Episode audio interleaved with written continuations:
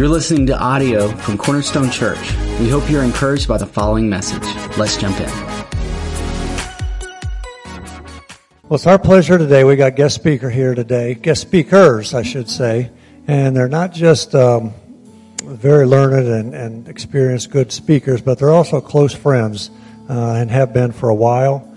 Uh, Jay and Julie Baumgardner.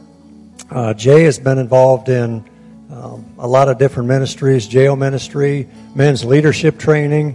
Um, he works for Blood Assurance here in Rome. Has been here for 24 years. Julie, um, for 23 years, she was with First Things First in Chattanooga, Tennessee. For 19 of those years, for 19 years, she was the president and CEO. Currently, she is senior director of WinShape Marriage and serves on the executive leadership team at WinShape. Let me tell you, all of us at WinShape are so grateful to have her. But just as important, we are so grateful to have them here at Cornerstone. Jay and Julie have one daughter, and until they moved to Rome about 15 months ago, we were her Rome parents. I was her Rome mama. I'm not sure what my title is now, but anyway, their daughter Ashley and they have a son-in-law Keith. They live in Arkansas. And so when Julie's not at WinShape, that's okay. Come on in, guys. I mean, who am I to say the pastor and assistant pastor can't come and share the stage with us? so, anyway, when Julie is not at WinShape or with Jay hanging out, she can be found probably riding on her horse. She loves her horse. And I know Jay is going to tell you, I have a kind of a, a name, and I won't say it's a pet name. Jay is a real dork. And I say that with every bit of love my heart can say. Let's just give a big cornerstone welcome to Jay and Julie Baumgardner. We might need to explain the whole dork. Well, I deserve every bit of that and more. It is so true. It is so true. She even calls me that now. We are so excited to be with you all this morning. Uh, we are here to share about lies people believe about marriage. And I started to cross out the uh, people and put Christians, but then I was like, you know what? It's all of us. It's all of us. So uh, I left it just as people. But we, we have been married 34 years, and we are not standing up here because we have it all figured out. We are up here willing to have conversation with y'all about the marriage journey and all that God has for us, the richness of it, the marriage journey, the mystery. 34 years and one day. There you go. Yes. Feels like 10 it feels like 10 minutes underwater. he makes me say that, y'all. Yes, I do. so Anyway, we thought we would start out by just sharing with you guys a little bit about who we are and then jump into the lies that people believe. Um, I grew up in a home where everything just seemed to be very perfect. In fact, it was so perfect, I didn't know it wasn't perfect. And when I turned, I was about to turn 18 and headed off to college. My father walked in the house, sat us all down. That would be my mom, my brother, who's two years older than me, who had significant special needs, 95% hearing impaired, and my brother, my sister, who was five years younger. And he said, I'm leaving.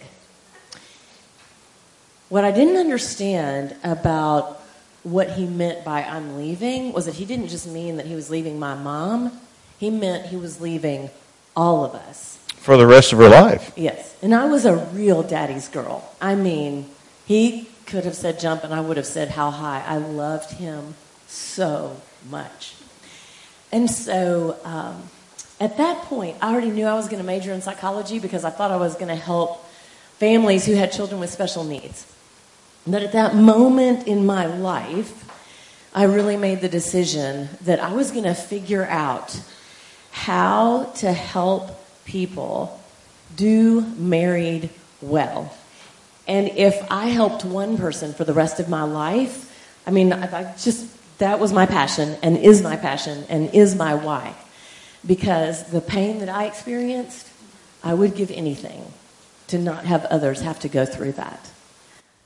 Yeah, and I was nine years old when my parents divorced, and my father worked crazy hours. And I, I only have four memories of my mother and father ever being together. He worked like 6 o'clock in the evening till like 3 in the morning, and he would sleep till noon. Mother was a school teacher. And I just don't have any memories of that. And I never saw my father pray. Uh, I saw my father remarry when he was 58 years old, and for the first time, I saw him go to church. And I, but I never had that. And something happened at age 11 where Christ came into my life, but there was nobody in my family to disciple me. And I saw no men stand up. I had a great, great uncle who was about 90 years old, was the only one that I ever saw that had any glimmer of anything of their in life that said, there's something spiritual in me and God's important.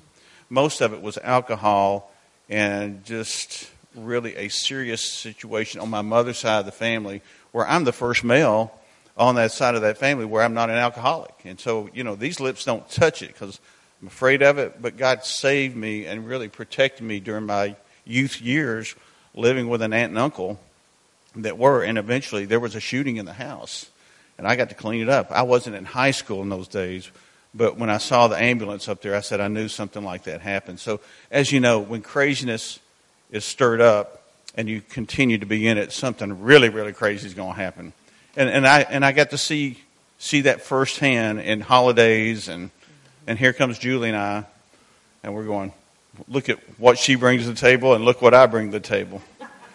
So, two children of divorce who uh, have met each other at church and really love each other, uh, and we're thinking, okay, we want to do this well. We love the Lord, and we want to do this well. And if you uh, look at this picture here, you can look at those. Oh my God! look at that hair I used to have. Kids. I'm telling you, I was. We we said I do with the very best of intentions, wholeheartedly saying yes. We want to love each other well, and I'm here to tell you, we didn't know much. I mean, we just didn't know a lot, and so we started asking the questions how do you, being raised in two different households, um, I had tons of structure, lots of perfectionism, and divorce, and he had zero no structure at just the way I want it today. well, maybe not. No, but I tell you, uh, you know, at age ten, when you wouldn't, when you were living at a home with the father on weekends and not see him for the whole weekend and kind of fend for yourself, and go fishing at 10 o'clock at night in a, in a boat, and I knew I could go from point A to point B, which was about a six mile length on the river, unsupervised. So that's how much I had, and Julie had came with a lot of structure. Needless to say, it was special as we came together. And you know, that's what we want to talk about because it, it is not that we haven't faced challenges. We've had lots of challenges. And it's not that um, we had the same views on everything. It is that we have really tried to honor the Lord in everything that we're doing. And have we gotten that right all the time? No, we have not. There are no perfect marriages. Our goal is that we're seeking to be healthy. And so, uh, our very first lie that we think is pretty prevalent um, for a lot of marriages is that different is deficient. You know, um, when Jay and I met, I thought, oh my gosh, what I love about this guy is he's so spontaneous and he's just so fun. And he cracks jokes all the time. He's an adventure waiting to happen. and then we got married, and I'm like, oh my gosh, you are so spontaneous. You are so, like, all the time playing and being adventurous. And I'm, you can't fix stupid, but you can, you can sedate him. That's what she said, I think. You know, I, it's so true. And Julie was so organized and a great listener, really kind. But you know, she's a lot of fun. But gosh, she's so organized. I mean, she has everything. everything. She has to have this book, and she keeps 15 books, and she keeps everything, and she stacks everything, and I don't know where anything is. But she goes right to it and picks it out. Well, thank you, Lord. So I, you know, I do. I think about John 10:10 10, 10 a lot because it says the thief comes to kill, steal, and destroy. And I think, you know, over time, you, you have the best of intentions in marriage. You say, I do, like, oh, yes, we are wholeheartedly in. But then the thief is over here telling, look, look at him. Look at all that that he does. He's, he's not a planner. and he leaves his socks, and he doesn't know how to fold. Hey, hey, hey, hey, hey. On and on, right? And all of a sudden, you're like, yeah, yeah, and yeah. Except for the rest of that verse is, but I have come, and I, I have brought abundance. I want you to live out of the abundance. I love that we did communion today. Amen. He sacrificed for us so that we would have life in abundance. But the thief is conniving.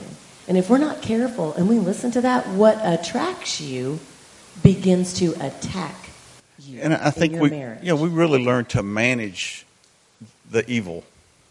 I mean, really, we don't live in it. I don't want to know how to see it. I don't want to be in that darkness, but I do want to know that I have authority over it. And that authority, we take we take word, we use our word. I mean, when you put on the armor of God, the one thing's left out is that javelin. I want you to throw your javelin. That's your tongue speaking into it. And I believe we have learned to do that over the years, but it wasn't at the beginning. I promise you that. And so when we think about um, some of the scripture that we're trying to show with each point, uh, one of the things that even at my, my funeral, whenever that's going to be, unless the Lord comes first, will probably be out of 1 Peter 4, 7 through 11. Each of you should use whatever gift you have received as a steward of the gifts that you have received for in its various forms. And when it says gifts, it's not just talking about your spiritual gifts. It's talking about the gifts that you've been given, your natural gifts. You know, kind of like the guy that ate the hot dog contest. He, won, he ate 69 hot dogs in 10 minutes. You know, is that a, is that a spiritual gift? No, but it's a giftness. God can use all things. Romans 8, 28. That's a new definition of go dogs, isn't it? I don't know where that came You from. off. I'm off script. Okay. Hello. But the stewardship of your giftedness, of who you are naturally, and then the giftedness of what God has given you as a spiritual gift. When you combine those two things and learn how to speak it out of your mouth, you become a powerful tool against against the evil. And I promise you, you're putting on your armor of God, and that's what we're trying. We're still learning that as we go. So we would say different isn't deficient. And whether you are in high school, young and in high school, you are single, or you are married, all of this is so applicable to us as children of the Most High King. We are made in His image, and we are called forth to bring our spiritual gifts, our talents, and use them for kingdom building purposes.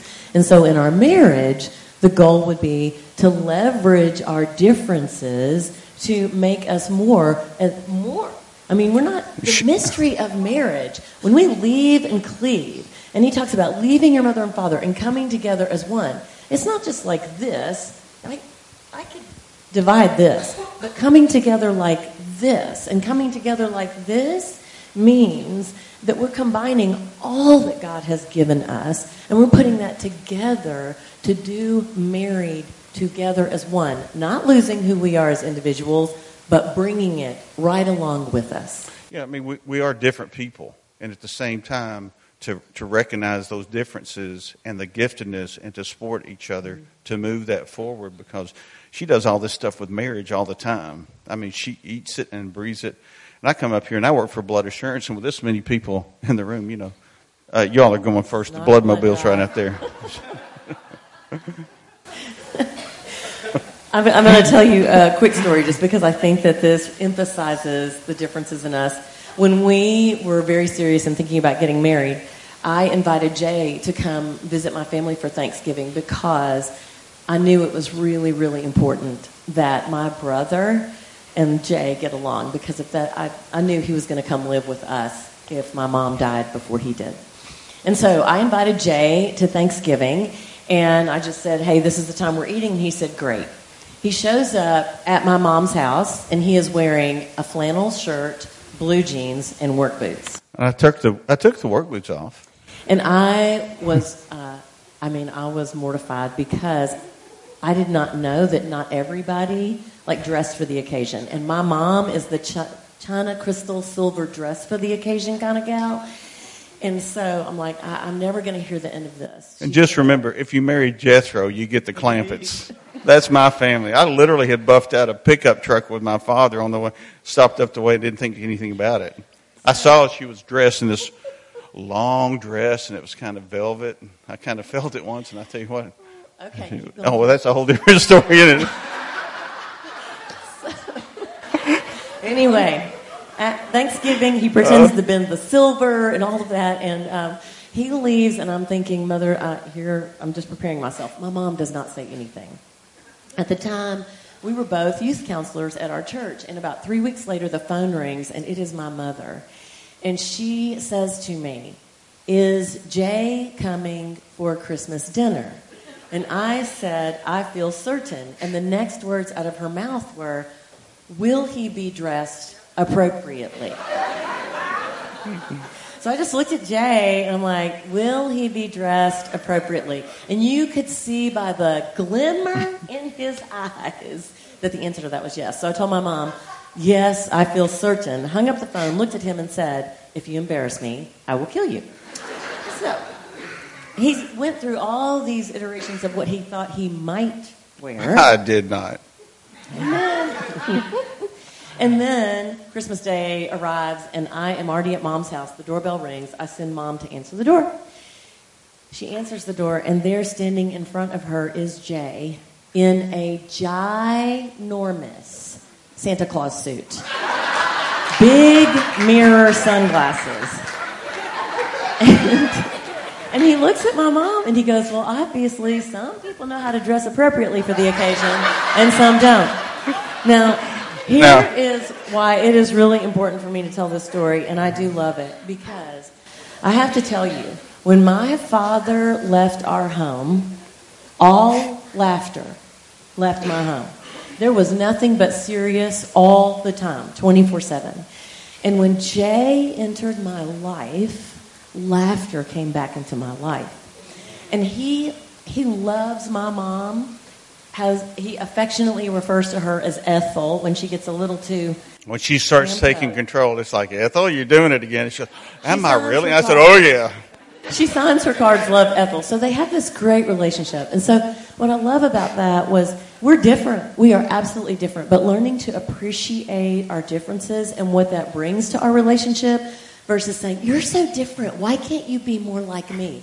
It's kind of like I'm just thankful the lights are still on because somebody paid the bill. You know, that's great. that kind of comes in handy every once in a while. Yes. Okay. So that's the first slide. Different is not deficient. Okay. All right. Second one. Submit equals power and control, and we recognize we are treading in dangerous waters.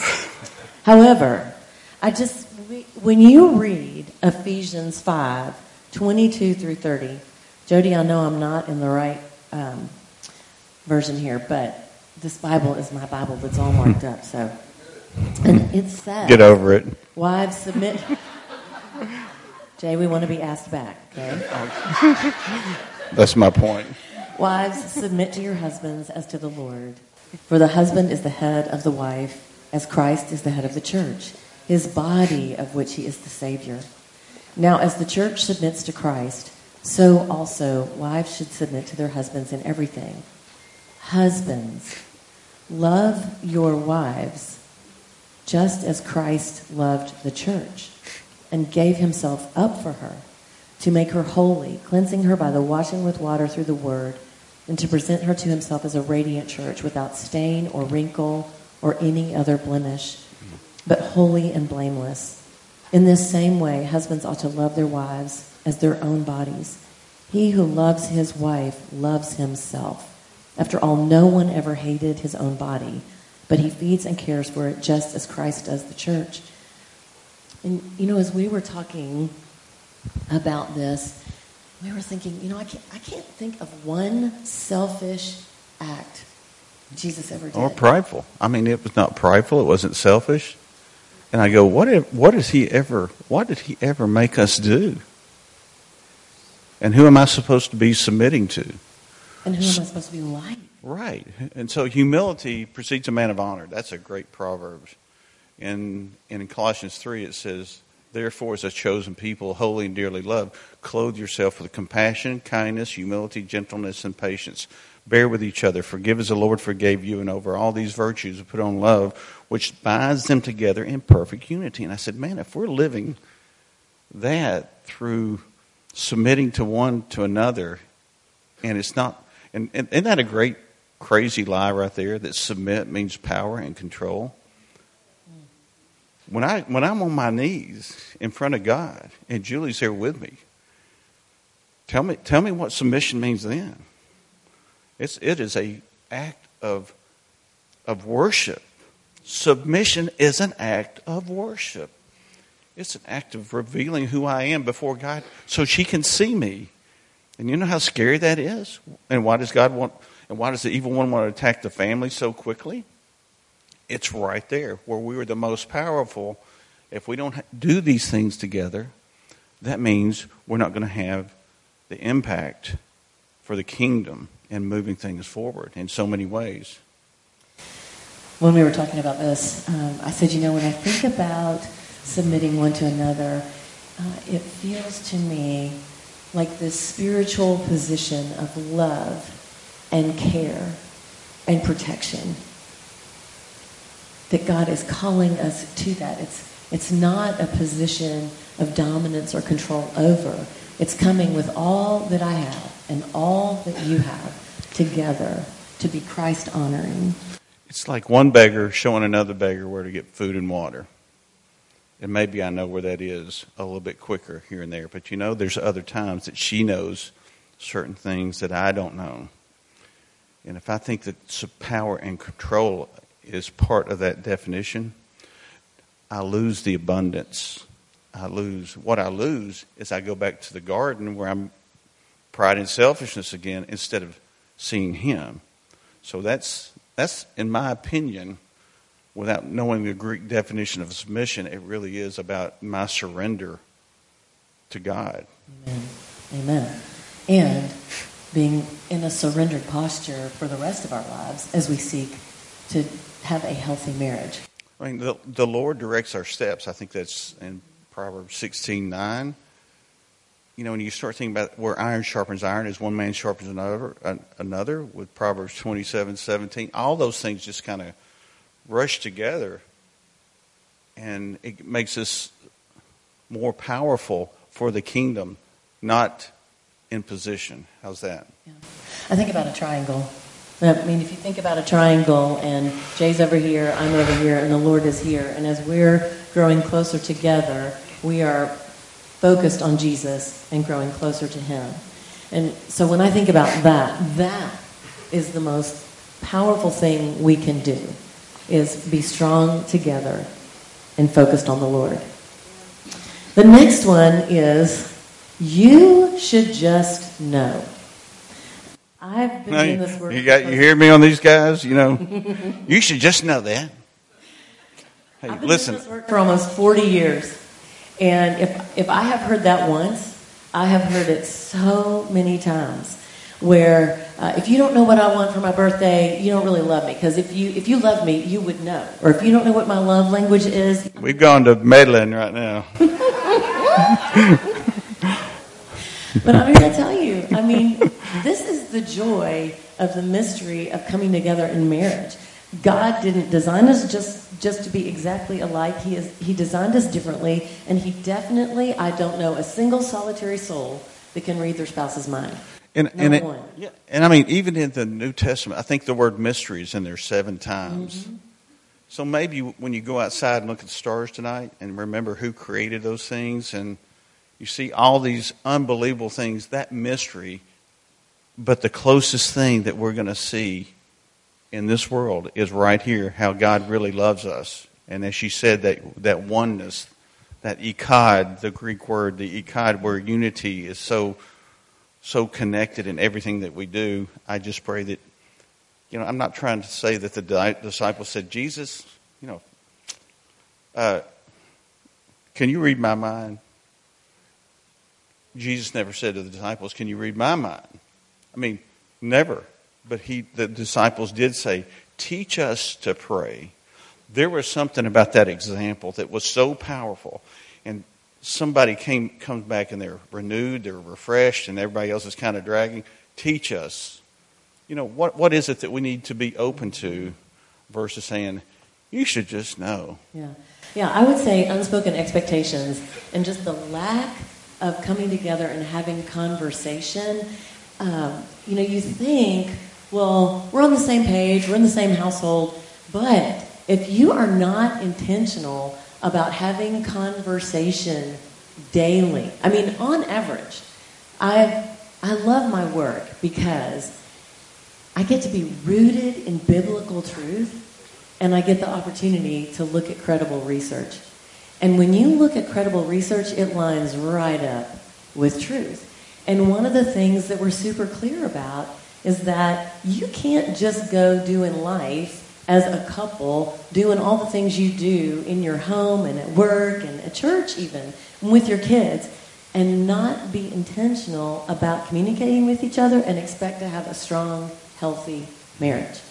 And on average, couples communicate about their relationship between 17 and 20 minutes a week. A week. Well, that's almost three minutes a day. I mean, my God. You can't build a healthy relationship like No. that. And so we want to encourage you to think about like what what's intentionality look like for you in terms of communicating what's the condition of my heart today? What do I need prayer for? How can we come alongside each other and love each other well? That's what I hear couples say all the time. I want to be able to communicate on a deep level with my spouse. I want them to know what my dreams are, what I'm afraid of, how to pray for me, how to love me well. I want my spouse to know I feel cherished. This is, this is what makes me feel cherished. That doesn't happen by, by seeking to read anybody's mind because you can't, or by just hoping it will happen. You have to be intentional about doing that. So, Let's roll. We got to get out, get them out of here. all right. The next one is my spouse completes me. Hmm. If you well, if you know the movie Jerry Maguire, you know that he uh, that There- line is in there. There's a three minute clip on that on YouTube, and it's done a little bit better than "You Complete Me," but it's just so cliche, and it is not what God says. When he's, you think about this, a man's heart plans his way, but the Lord directs his steps and makes them sure. Now, you're talking about completion, that's a whole package right there. And so, from that, how does the Holy Spirit come in to this marriage and complete us together where we may have two, indi- two mis- we may have two ministries in the same house going out and doing, and then every once in a while, Julie and I gets, we connect and get to do something like this. But it's really unbelievable to see the abundance that He is giving us when we lean into Him. Yes, yes. And so I think that it's interesting. The culture has brought us to this place where your spouse is supposed to be your everything, your best friend, your lover, your confidant, all in all. And I mean, I am going to disappoint Jay. I can 100% tell you that because I'm a human being. I am a sinner saved by grace. And so if we're looking to anybody but the Lord to complete us, we're going to be disappointed. So this relationship here is absolutely vital in order for me to do this relationship well. And I think the other aspect of that that is really important for us to remember is that we're not meant to do marriage in isolation. I know that this is not true in this church. But I have been in plenty of places where a couple or a family will fight all the way to church. They pull in the parking lot at church, and the word comes out of somebody's mouth All right, get your smiles on and behave. They get out of the church, walk in, get out of the car, get into the church, and they're like, Hey, how's it going? So good, right? And you're dying on the inside. You're so stinking mad. You're like, I don't even know I'm going to do worship today because my heart is not right. But we don't tell. We don't tell the people, the body of Christ. We don't tell because what would they think of us? Well, what if, what if we just all understood, you know what, we're all wrecked, y'all. None of us are perfect. I mean, two weeks ago, Jay and I were getting in the car to go visit Ashley, and It was not pretty. it wasn't pretty. and I'm telling you, I didn't talk for the first hour and a half because I knew that he would know that if I didn't talk, because I always talk, if I didn't talk, he'd know I was really mad. And I was sitting there listening to music, just having a big time, going, "It's kind of nice." Yes, he did. Anyway, I just, you know, I think that that is such a huge. Do you want to tell them why? It is destructive. It is destructive. And we can tell the story later. But here's what here's what I want For a price. Um, I, I think we had a big time wake up call for us um, when we had been married eight years. And Jay came into the house uh, and he said, I have the worst headache I've ever had in my whole entire life. And at that time, both of us worked in healthcare.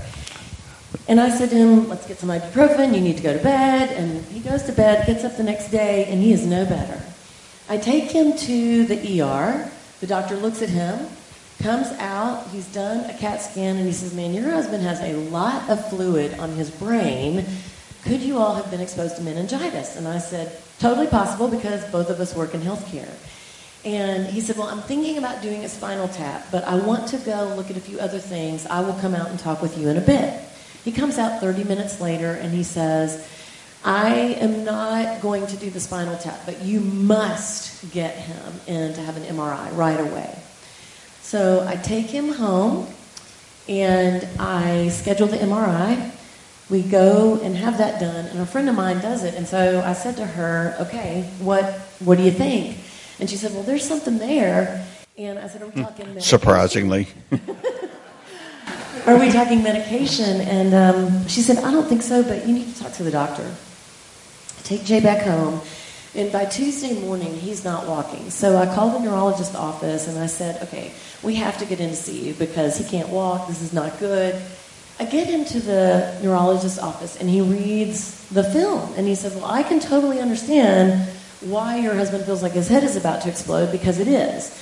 Uh, because where the third ventricle is in your brain, which is where these two lines intersect, that's where the spinal fluid flows out of your brain. And he's got a tumor like thing lodged in there. And so the spinal fluid is just, it's dammed up in his brain and his head is about to explode. So we need to get him to the hospital. He's going to be a direct admit the neurosurgical intensive care unit and he needs to have surgery right away.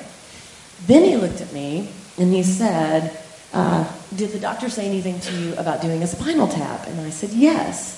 And he said, Well, you need to be very thankful he did not do that because he would have killed your husband instantly. Hello. So I get him in the car and we are driving to the hospital. And he, he is not in good shape. And I am having a conversation with the Lord.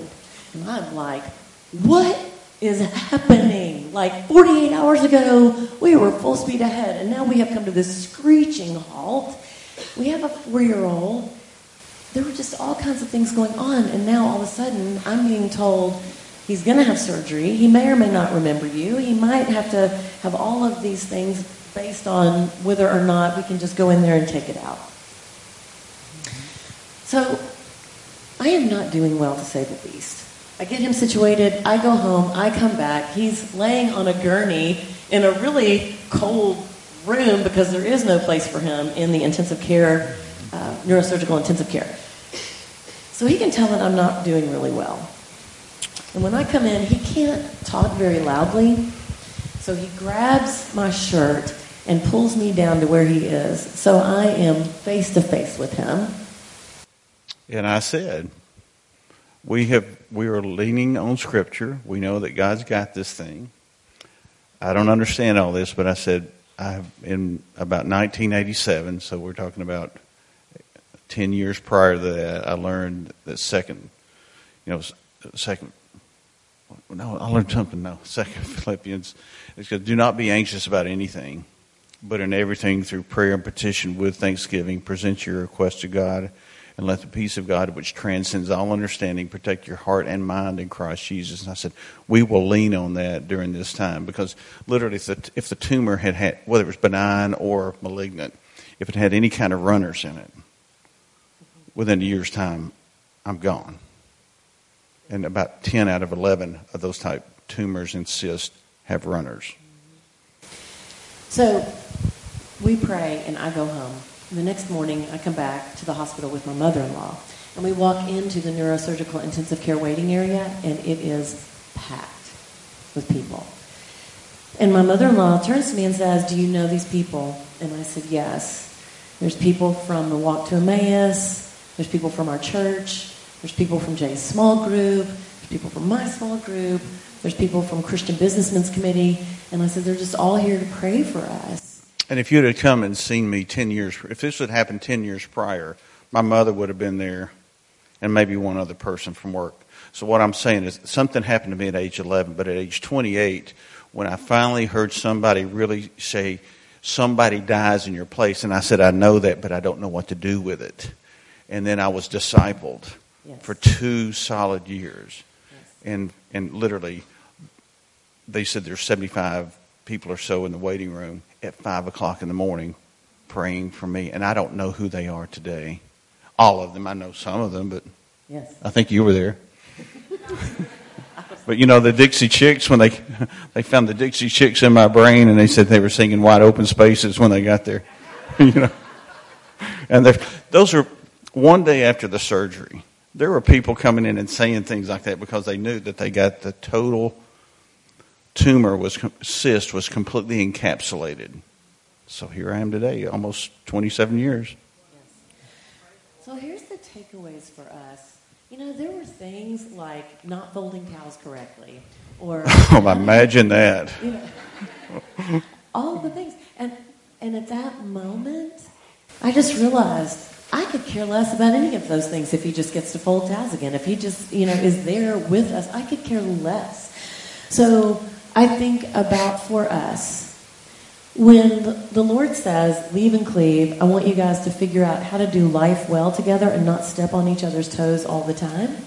I think that part of that is um, not doing marriage in isolation, but bringing people into your world who are truth tellers, who will speak truth to you even in the hardest moments, who will walk with you during the challenging times, who will not think less of you because you're not perfect, because everybody already knows. You're not, they're not. Um, so I just think that's the evil one's way of keeping us isolated. Oh my goodness, if they knew, if they just knew, they, you know, would walk away from us as friends. No, that's not what the body of Christ is called to do. We are called to come alongside and lift up in prayer and speak truth over. Life on life. That's what we're called to. So that also means that instead of looking here to complete me, I'm looking here and I'm seeking to be the healthiest version of me. Which means that all my abandonment wounds, they're not Jay's responsibility. They're mine. and me being confused. I mean, I never saw mom and dad. I never saw anything healthy. And so she brings this to the table. I bring it to the table. So she's abandoned. I'm confused. And boy, a wonderful combination? So so we we are on this road of constantly paying attention to how am I doing? Am I the healthiest version of me? Are there things that I need to work on all the time? And I'm also praying for and encouraging him. And I'm not looking to him to complete me. I'm looking to be able to do life locked with him in lockstep.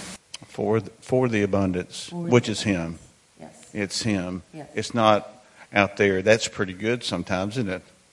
But it's not the abundance. It's all that's going to go away. Culture is deceitful. All we can say is Yes. right here in how we work with you all to make an impact for the kingdom through our marriage Yes. is absolutely a beautiful thing. Yes. The next one is the best way to handle differences is to go along to get along. And um, I just think it's a great reminder that nobody's perfect except Jesus. And when we are not willing to think about how to have hard conversations, um, we miss out truly on the abundance. Um, it, it's, it robs us of the joy of being able to do hard things together and get on the other side of that and go, we did that together with Jesus. But never do that with her after nine o'clock at night. Oh my gosh. But that's, but that's It ain't going to be a good thing. no, it's knowing your relationship. You know, but, but it is about appropriateness. It is about understanding. And so when she comes at me and she's really hot, and I don't even, she's at a 10 and I'm at a 1, I'm going, uh, let me get back with you on that. Give me 30 minutes to try to catch up. Don't, she is an, she's like this extroverted thinker. So it comes through and, and it comes out. And I'm an extroverted feeler. So she says it, I'm going, huh. what do I think about that? Huh. So give me a few minutes to catch up. And so when you do that, it can be really good, but at the same time, we have learned how to do that uh, as compared to go at it for seven years over the same subject. Not that we ever did do that.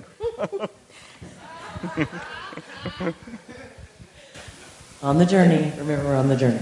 Uh, here, here are the things that, I mean, we could spend the whole time just talking about this, but here are the things that I think are really important for us to remember. Um, when we think about uh, Ephesians 4.29, don't let any unwholesome talk come out of your mouth. So I think about, right. okay, is what I'm about to say going to build Jay up or tear him down? Um, and if it's going to tear him down, I need to go take a walk. I need to go time myself out to think through what is it that's really going on here? What's happening inside of me, and how can I have a conversation with Jay that's helpful? And we've all read the scripture, don't let the sun go down on your wrath. And what I really think that means, and there's, I've spent a lot of time looking at that. Um, it doesn't mean that you can't go to bed angry. What it does mean is if my heart is resentful and bitter towards him, that I need to say to him, I'm frustrated. I this thing that's going on between us, it is real. I believe in us. I love you, and I am confident we're going to figure out how to handle this thing. But it's after nine o'clock. And there are some things, good after nine o'clock happens in our house. there, there are some things that you can't fix uh, overnight. And so, but if you forget about it and you don't engage in that and don't have some sort of plan to come back and, and really go, I want to be part of the solution with you, what, what can we do? Yes. As frustrating and as hard as it might be. Yes, yes. So uh, focus on what really matters and making sure that you're having conversations on the regular. And we're going to combine the last three because I think they all really go together well. And if y'all like to add some to it, you know, we're open to. But this, these are just things that we were thinking of, And they happen all and time. and whatever that is in your life right now, just think. Yeah. Is a great way to have a conversation. So the, the last ones are that when children come along, they're your first priority. And I know there's some young folks in the room, and I don't want to burst your bubble, but um, marriages that are child centered are the ones that are most at risk for distress. The greatest gift you can give your children is for you to take really good care of your marriage. And I want you to think about it like this. When you are healthy and thriving in your marriage, I do not care, and you can ask your children, they'll tell you this, I feel certain. You can hide everything behind closed doors. You can have your intense conversations behind closed doors, and I assure you, your children know that you're not doing well. Because you can just tell. He can read you like a book. And so, when your marriage is healthy and thriving, it's like taking this big, comfy blanket that's soft and warm and wrapping your family up in it. It is how they're, it is how your children like just know, oh, it's safe. It's safe to fail here. It's safe to be me here because my parents are doing well and they love me. So focus on your marriage first and your children second. And if you don't ever leave your children to go work on your marriage, I am giving you permission now to go do that because your marriage, leave and cleave. It is your first, and they're going to be gone, y'all. They're going to be gone. And then there's the empty nest, and the empty nest is really, really good. It is worth, it is worth working towards. So, they're second, your marriage is first. and along It is with- good. along with that, and this, I, I am going to say this to all the women, and I, I have lived this so much. It's it is painful for me to watch, and for all you men in the room, I do want you to hear what I'm saying. Fathers are not replaceable. They are not dumb, and they are not stupid when it comes to parenting. Dads, we need you at the table every bit as much as we need mom.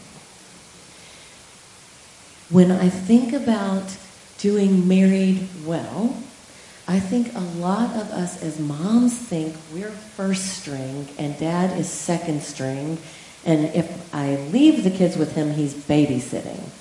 Dads don't babysit. Dads parent.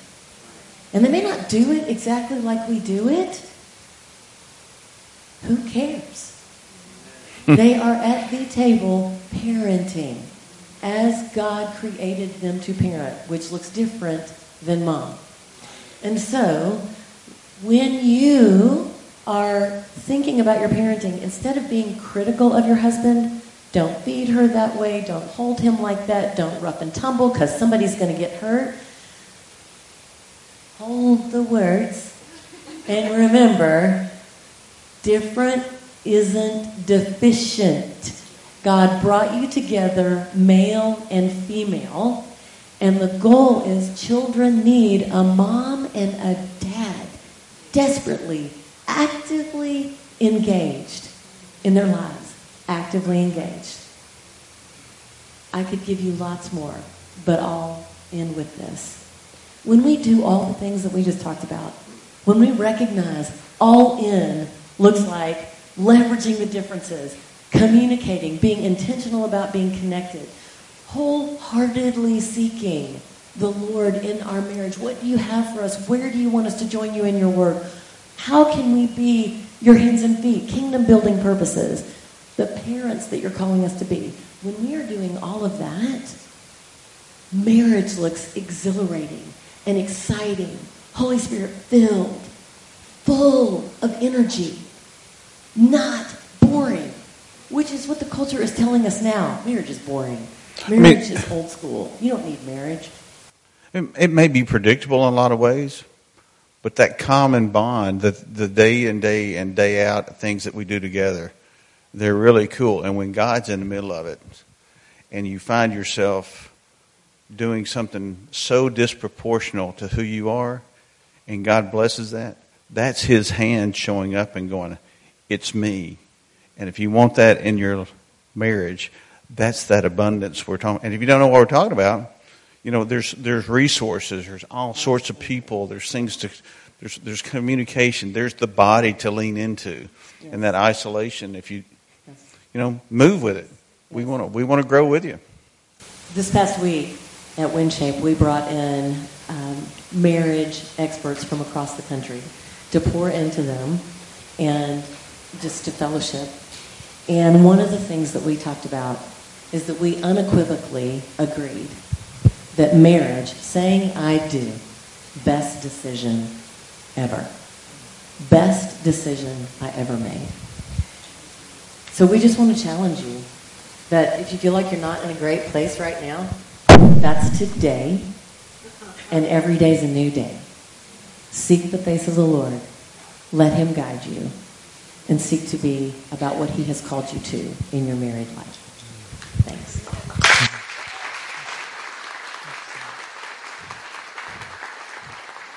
Thank you guys so much. I tell you, we've done a lot of life with them together, and now I understand what's going on in Jay's head there. Um, Took me a while, but I, I want to be like Jay when I get when I grow up. Uh, I really do. Um, but such good advice. I tell you what, these two folks have such a heart um, for each other and for marriage, and it shows. And I just think uh, you got some really, really good advice today. Um, so I hope you take that to heart. A couple things before we go. I want to remind you about giving, and I think Pastor Stephen talked about that uh, after we worshiped. That uh, we're going to do our Thanksgiving and our Christmas meals again for the first responders. That money comes out of our outreach budget. So when you guys give each week, that's supplying funds to do that this year. So we're going to do that again this year. It's a tradition that we do. Um, also want to remind you that our prayer partners will be up here after service. Um, if you have, need somebody to pray with you as well, want to remind you, Catch the Vision is next week. Uh, there's a slide up there. You can um, uh, scan that, or you can get one of the cards, talk to the information center out here, sign up online. But that's where we talk to you a little bit about what Cornerstone's about, and more importantly, how you can be a part of it. That's your gifts. Those guys are talking about gifts that they brought in to the marriage, gifts that you guys bring into the body here. Each one of you have different gifts, and we really want to see those utilized in the body. So if you want to be a part of that, come there. I think before we leave today, we'll pray for Terry and Theta. Coming up, Jody. Terry and Theta, you guys want to come up? Um, Terry and Theta Shank, they're leaving uh, for a mission trip next Saturday over to Egypt. I think there was some uh, concern uh, with everything that's going on in the Middle East, whether that was even going to go on or not. So um, they're going, they're on, but we want to pray for them as they're going. So I'm going to let Pastor, you want to pray for them? So, yep. So, been praying for you guys. So, in case you guys wondering, if you see what's all in the news, um, you know, lots of stuff that you've seen. You can form your own opinion from all that. But these guys are led of the Holy Spirit, and they went back and forth, back and forth, back and forth. But how you know, uh, with the Lord's with you, you can go through anything. You can do whatever. And I just believe God's got a great plan for something. Just like they've been a part of marriage ministries in, up in WinShape for over 20 plus years. And the investment that they have, the time you can spend with them just in five minutes, is so valuable to you if you're married, and any other wisdom too. But I mean, particularly in marriages. And I just believe whatever you're going for, that the Holy Spirit's going to use you in a mighty way over there. I don't know what it is exactly, but I just believe God has a reason for you being there. Whatever it is, there are people that are going to grow and be strengthened by your walk. And so, would you guys just uh, maybe stand to your feet this morning and stretch your hands out this way as we pray for them before they leave um, into into Egypt. And so just, just stretch your hands out this way and just pray as I pray. Father, in Jesus' name, I thank you so much for our dear friends, uh, Lord, elders in our church. God, uh, an example of a life that um, has shown us how, God, in marriage to, to walk. And God, there is so much, Lord. I just think about uh, in the scriptures where there's deep wells and uh, a man of understanding will draw him out. So, Lord, I just pray in Jesus' name, Lord, that in these deep wells of, of both of these individuals, that uh, Terry and Theta both, as they speak, I just pray in Jesus' name, Lord, with the people there, would they hear the wisdom? God, would they hear the Spirit of the Lord as they speak and as they teach and as they share? And Lord, I thank you for that. I thank you for the impartation of wisdom from your Spirit. Thank you, Lord, for the words to speak. I thank you that, God, you put so much in them, God, that they won't even have to prepare much. It's just just comes out so naturally and so easily, Lord, from your Spirit. I thank you, Lord, that as they're there, God, we just lift up um, uh, to you this need, God, this request. Um, Lord, that as they worship you here, they worship you there, and they also worship you here when they return. I thank you, Lord, that you watch over them every trip, every bus ride, every plane ticket that is made, and every flight that is made. In Jesus' name, I thank you for um, not just security, God, but many times on these trips, Lord, you know um, the things that make it go easy, Lord, the smoothness of a trip like this. God, thank you for luggage that arrives on time. Lord, that they don't lack anything, God, but they have what they need. And I thank you for good translators, God, through those who can interpret well, can hear and explain what they're saying. And I thank you, Lord, for your, for your divine protection over them. I thank you, Lord, that God, even in a place right now where so many are calling it so dark, I, in Jesus' name, I just thank you that your light is going to shine brightly over there because Terry and Theta are going and many other believers, Lord, that your glorious gospel would be evident to all, Lord. I thank you, Lord, that many in Egypt will hear your name and hear of your words, and God will be drawn to you in a mighty, mighty way, Lord. It'll be felt for many years to come. God, we thank you for it, Father, in Jesus' mighty name. And everybody said, Amen, amen, amen. God bless you guys. Oh, mm, I love you guys so much. Thank you so much. Man, we want to lift up and pray for people that are traveling. It's international. It's no joke. Uh, if you ever done international travel, um, listen, man, uh, as important as it is to be safe and secure, yes. But I'll tell you what, if you've ever had your luggage not arrive, um, let me just say something. It's not like going, okay, I know Alabama's different. Okay, Georgia, Alabama, you're close, but you know, you might go next to the state over. All right, you might find a store to buy some things you need.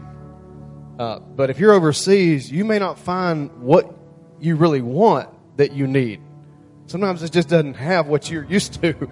so um, it's an important thing. And so, anyway, are you closing out, Stephen, or am I? I am. I just want to say one thing. So my wife looked over, and everybody looked over when uh, Stephen's got with the teenagers. What you, you just might have forgotten? There's something going on with the kids' day called Candy Palooza. Yeah, so they were taking all those guys over there, and they all serve. And so thankful for these teenagers that are in our church that serve. They they serve in kids ministry all the time, but they serve today too. And so, if your kid leaves today, I just want to say before you leave, don't get frustrated because they have two sackfuls of candy and it's falling out of their pockets. It's who cares? It's one day. Don't get mad at them. Don't be like, I can't believe the church. T-. You, it doesn't matter. It's one day. Let them live it up. Let them eat it. And I'll tell you a trick. If you're a young parent, you're like, why would you give my preschooler so much candy?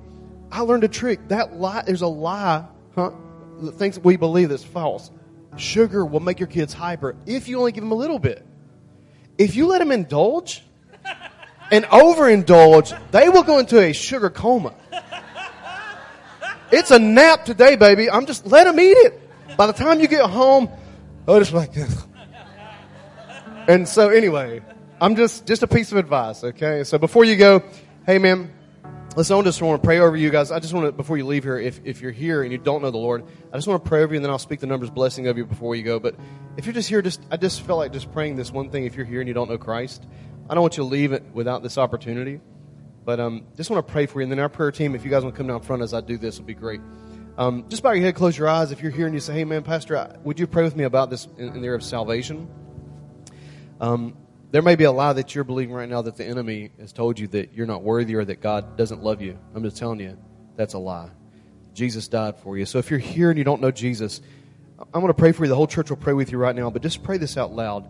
Say, Dear Jesus, I come today and I give you my heart and I give you my life. And I ask you, Jesus, to save me and to forgive me of all unrighteousness. I thank you for saving me and making me one of your children. In Jesus' name, amen and amen and amen. If you prayed that prayer, I was so proud of you, right, church? Give me a hand, would you?